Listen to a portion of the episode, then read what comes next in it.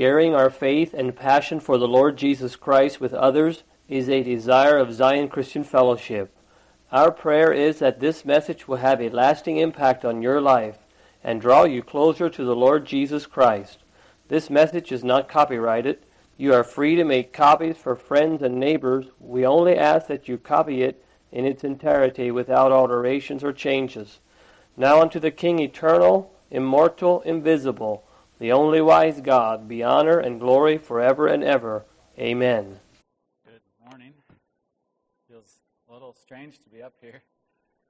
And I think this is probably one of the few times I've ever been nervous to be up here, actually. I don't know why being gone for so long makes me feel that way, but um, I had to go downstairs and get a little something to eat just to sort of settle my stomach. so, um, yeah, anyway, it's good to be here. Good to be back and to visit with some of you in the last week or so. Um, uh, let me let me lay out a little bit of order what I want to do here. Um, first thing I'm going to do is I'm actually going to take probably 10 or 15 minutes and share about what work I'm doing uh, there in Israel. During that time, because of uh, CAM's policy to not post some of this stuff on the internet, uh, we're actually going to cut the video and the recording for those that are listening in, and it'll come back on eventually, I'm sure. Uh, then, following that, I will share a message from, I think, from the Lord, something He's been speaking to me about. Um, Randall uh, gave you a good foundation for what I was going to talk about, so maybe it won't go too long then. Um, let's have a word of prayer before I start.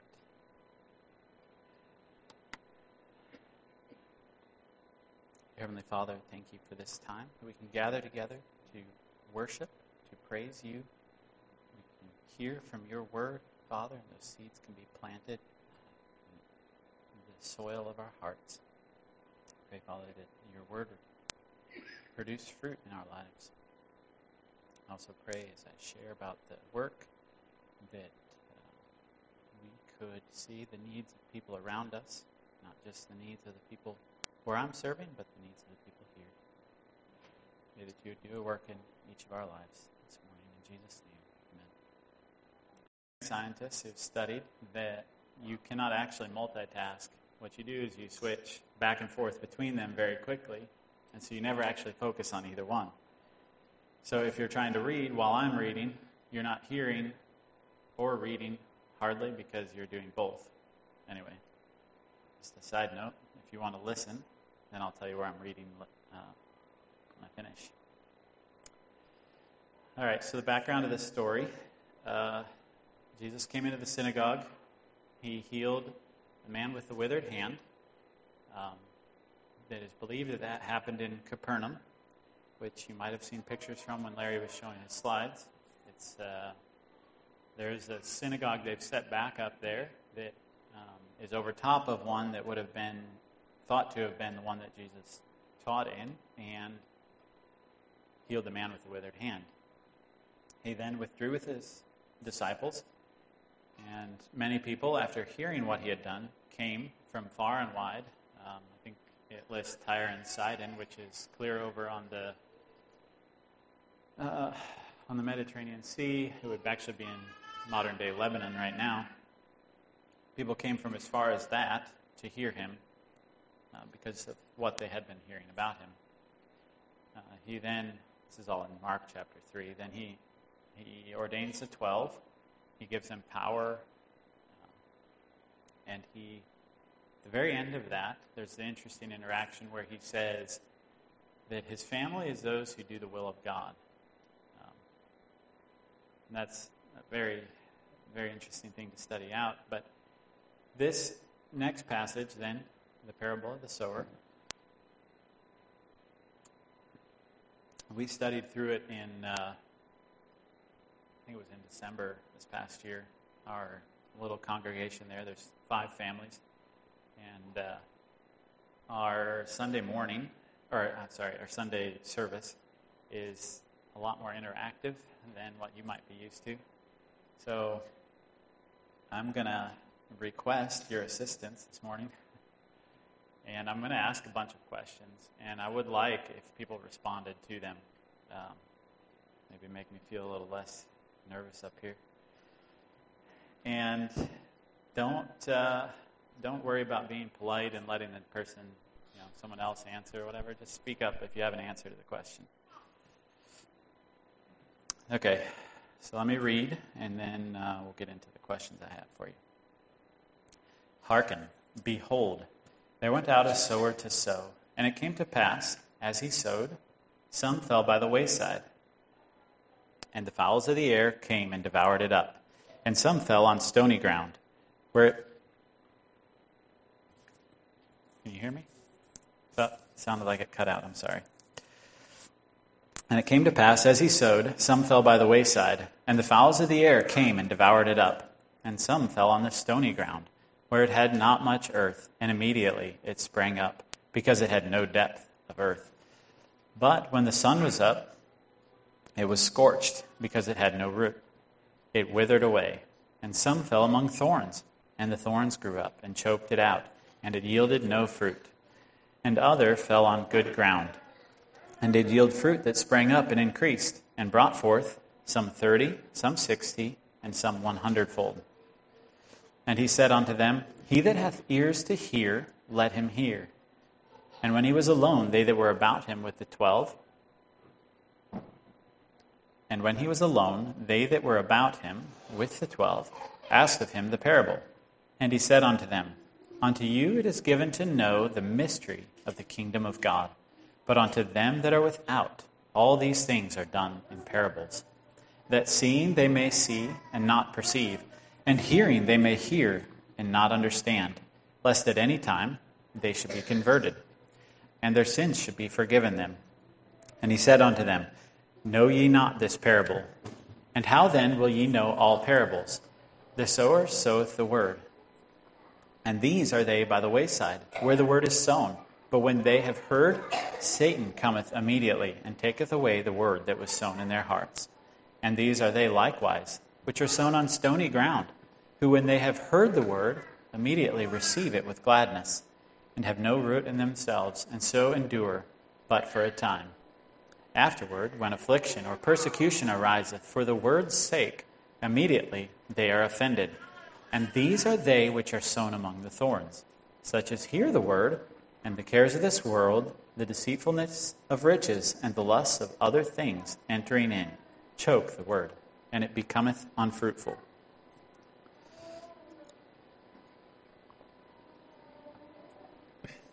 And these are they which are sown on good ground, such as hear the word, and receive it, and bring forth fruit, some thirtyfold, some sixty, and some a hundred. And he said unto them, Is a candle brought to be put under a bushel or under a bed, and not to be set on a candlestick? For there is nothing hid which shall not be manifested, neither was anything kept secret, but that it should come abroad. If any man have ears to hear, let him hear. And he said unto them, Take heed what you hear. With what measure ye mete, it will be measured to you.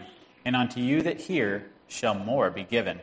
For he that hath, to him shall be given, and he that hath not, from him shall be taken even that which he hath.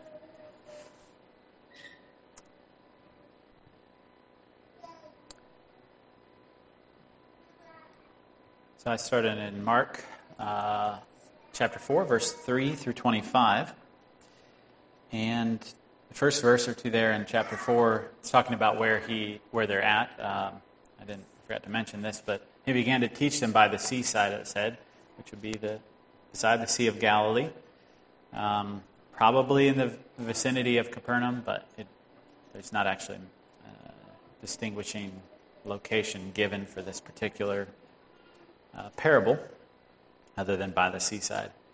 And uh, just for what it's worth, it is really amazing to be there and see some of that. Um, you know, here in the states, we're like, "Wow, this is this is really old. It was built 100 years ago." But there, it's like um, 2,000, 3,000 years. And it's just amazing. It's hard to, it's hard to really uh, comprehend sometimes. But, um, I wanted to point out one thing in relation to the field, or I'm sorry, actually doesn't talk about a field, but the area where the seed fell. Um, it's fairly mountainous. Uh, yeah, we'll go with that. Fairly mountainous. I was going to say hilly, but it's more than hills. It's, it's a lot steeper than that. Um, their fields, like the sower was going to sow, may have only been, say, the depth of this podium here, because as it, what they would do is the you have the mountain coming down, and then they would build terraces. And so you can imagine this being one terrace, the rock wall, and it kind of fills with dirt. And then, you know, down about three, four feet, there's another one. Just narrow little areas. And uh, when it, I'm not getting ahead of myself, but when it talks about the stony ground, it probably wasn't like what we think about stony ground here, where there's lots of rocks in the dirt. It's with the way that mountain comes down, the, the bedrock is actually very close to the surface. So it says that there was no uh, no depth of earth. Okay, it says it twice, where it had not much earth, and then later in the same verse it says uh, it had no depth of earth. And basically, there's just it's very shallow dirt over top of bedrock, so there is nowhere for the roots to go. And no moist, very little moisture in it. Uh, yeah, so that that uh, would be the stony ground. Um, yeah, hopefully you can kind of imagine that. I was going to try to draw something, and I ran out of time. And, but then the path uh, by the wayside, that would just kind of be their considered their path through their little farm or whatever up the mountain. And that's heavily walked by people or donkeys or something. So that's the kind of uh, that's the kind of place where the seeds were falling. Um, I know if we can keep that picture in mind. I want to back up now. It says, "Hearken, behold, or listen and look." It's like I, he's like, I really want you to understand this. So, what did the sower sow? He sowed the seed. What is the seed? The word. We find that in the explanation later on in the, that section of verses. The first part he doesn't he doesn't say that, but having the whole of Scripture, we can we know that. Where did the seed fall?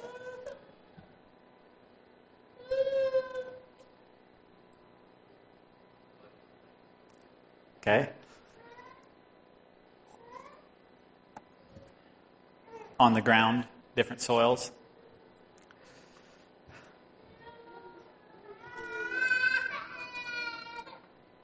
So after this, after the parable, uh, kind of between the parable and the explanation, what does he what does he tell them? What does he say at the end of the parable?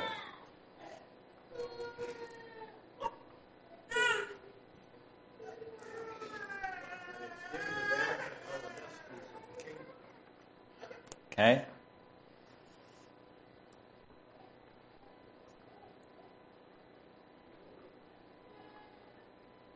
That's a little further past where I was going, but he does say that.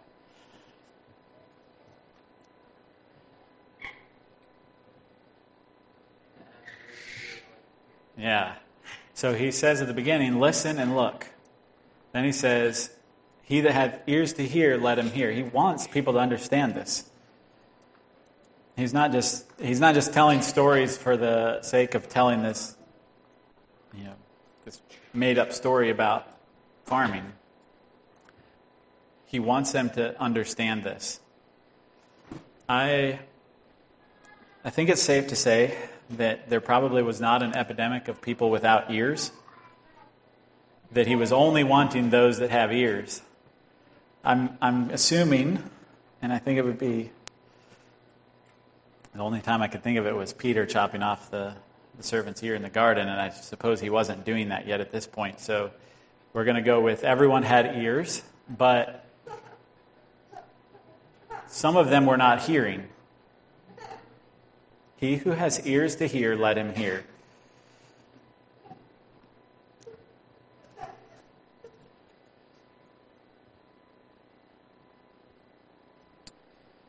Um, I'm going to read verses 9 through 13 again.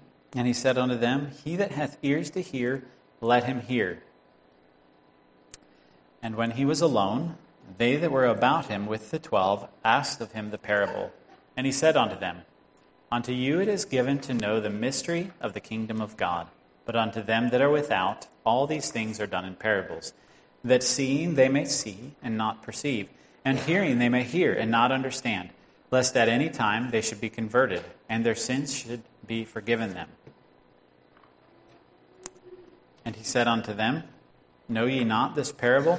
How then will ye know all parables? Who, who was with him at this point? It's kind of a trick question. The 12 were. It's funny because he starts out and it says, the Bible starts out with saying, and he was alone. So, but then it goes on and says, and those that were um, those that were about him with the 12. So it, it, I think what it's saying is the majority of the group that had been there for the parable left. There had been uh, there had been a large gathering of people there, and he was teaching them. And most of them left, but some stayed along with the 12 disciples. So there was at least 12, and you know, we don't know what number was with the 12, but you can imagine there was maybe another dozen or two people there. Um,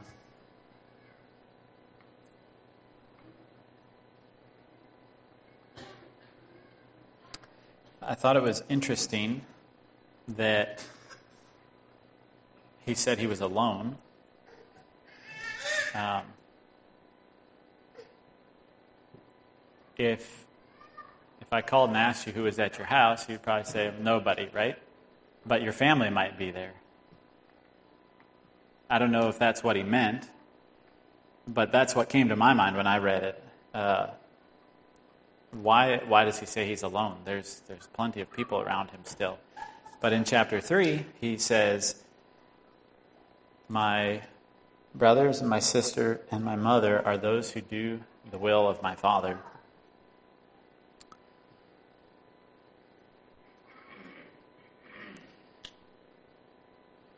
So, what, what did they ask him while they were together?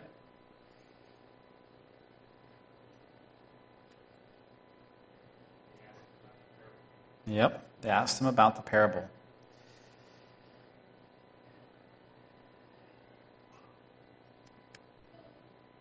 Apparently, the other, we don't know how many, the other part of the multitude didn't understand, didn't want to understand. We don't know, but they didn't ask. They didn't stay around. They were gone. But this group that is around him asked him about it.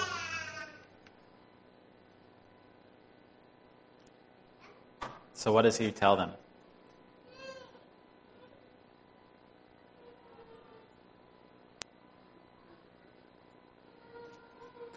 Read over it a couple times here. Uh, he tells them, To you it is given to know the mystery of the kingdom of God.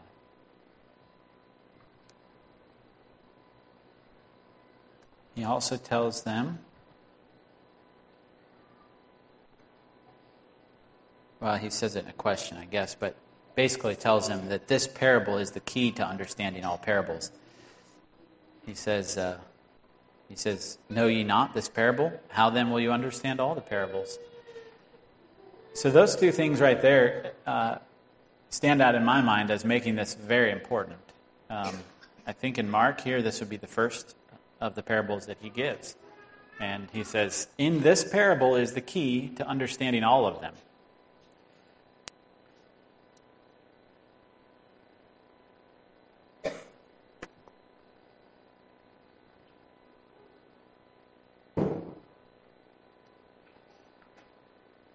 Talks about those that are without, not understanding.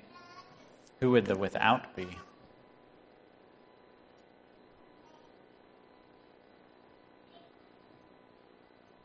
Or maybe I should ask it this way What is the difference between the without and those that were with him?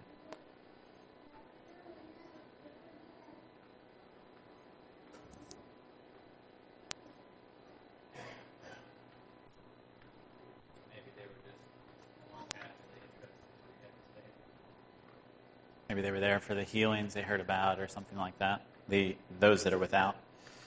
Yeah. Any other ideas?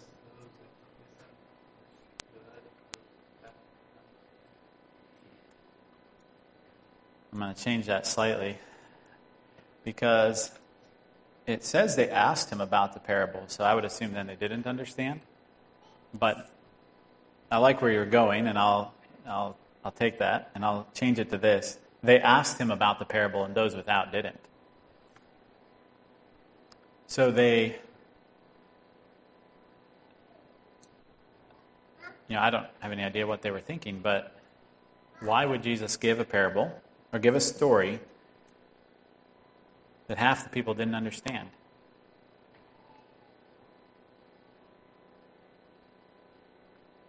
Apparently, his disciples understood something, or maybe they didn't understand that much, but they wanted to understand.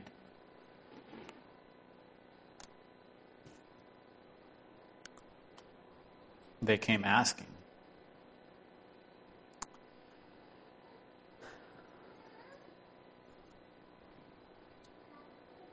Let me go ahead and read the last part here again. Um,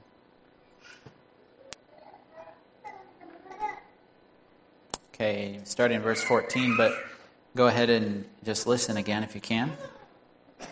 The sower soweth the word, and these are they by the wayside where the word is sown. But when they have heard, Satan cometh immediately and taketh away the word that was sown in their hearts. And they and these are they likewise which are sown on the stony ground, who when they have heard the word, immediately receive it with gladness, and have no root in themselves, and so endure but for a time.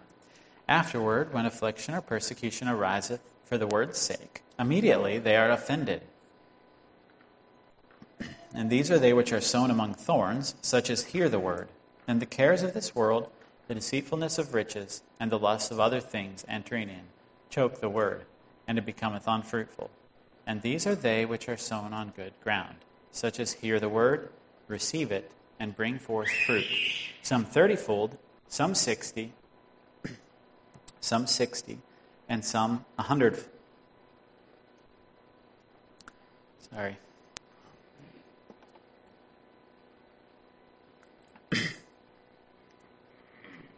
And he said unto them, Is a candle brought to be put under a bushel or under a bed? Actually, let me stop there. Stop at the end of the parable. Uh, so he explains it all. He talks about the seed, or talks about the what the seed is. Um, talks about the different soils and what they represent. There's a, one key word in there, I think, that it, that explains the difference between the three soils or four. Uh, yeah, four soils, sorry. Actually, it explains the difference between the three good soils, too, but we'll get into that in a minute. The difference between the four soils. Any of you remember? Or think of what that one word is?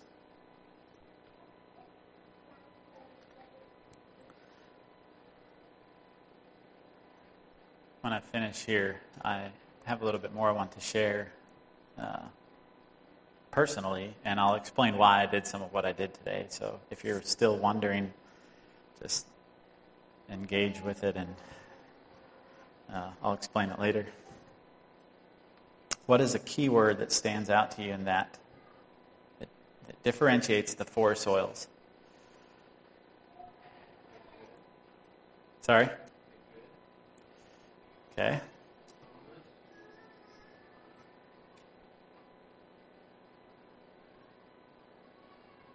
What did you say?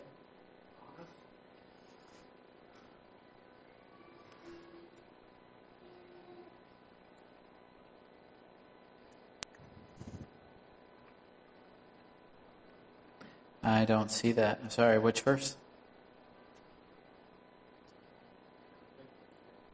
Okay, could be. Could be thinking of Matthew. Uh,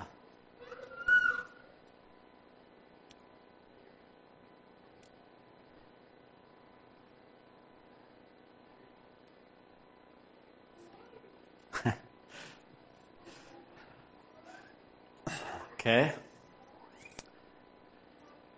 What? Let me let me lay out a couple other things here. So, is the seed the same between all the soils? Okay. So if the seed is the same, it's not that.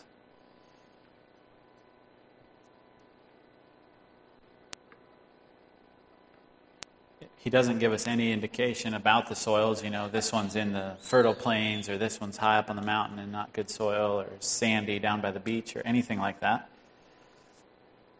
So, it the only I guess it does say that the wayside was hard, right? No, I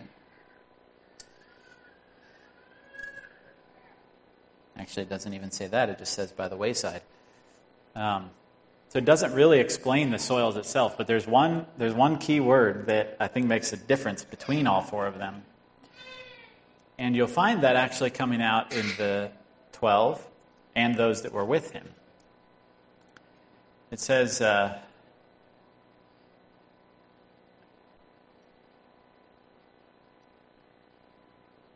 These are they which are sown on the good ground, such as hear the word and receive it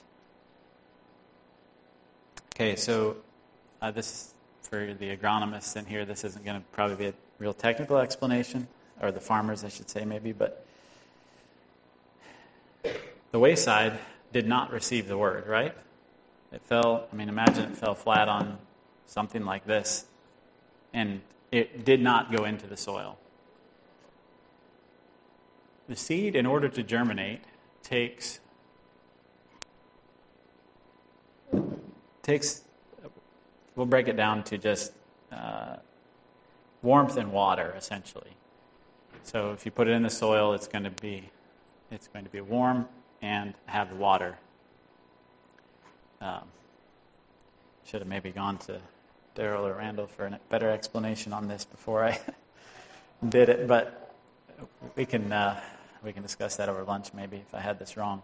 Basically, it breaks down to those two things: on top of the surface of the wayside, it didn't get any of that. I might have got the heat or something, but it didn't get the water. It didn't get the being closed in in the soil that allowed it to to sprout. They actually uh, seeds can lay dormant for a long time. They actually, in the last uh, 10 to 15 years, they found some uh, date seeds actually in Israel. I kind of forget. Found them think they were doing an archaeological dig in an old city, and they found them in a bowl or something. I, I forget the details now, but it they planted them and they actually grew. And they estimated, based on what they were digging, you know, the time era, that they were from the first century or from around Jesus' time. And these seeds actually grew something. Um, I think they've also found some in the pyramids in King Tut's read about that ever? King Tut's tomb, I think. They tried to replant some seeds from there. And you have to look that one up, I guess. But I'm pretty sure, if I remember correctly, they grew also. So they lay dormant 2,000 years. And when it had the proper conditions, it grew.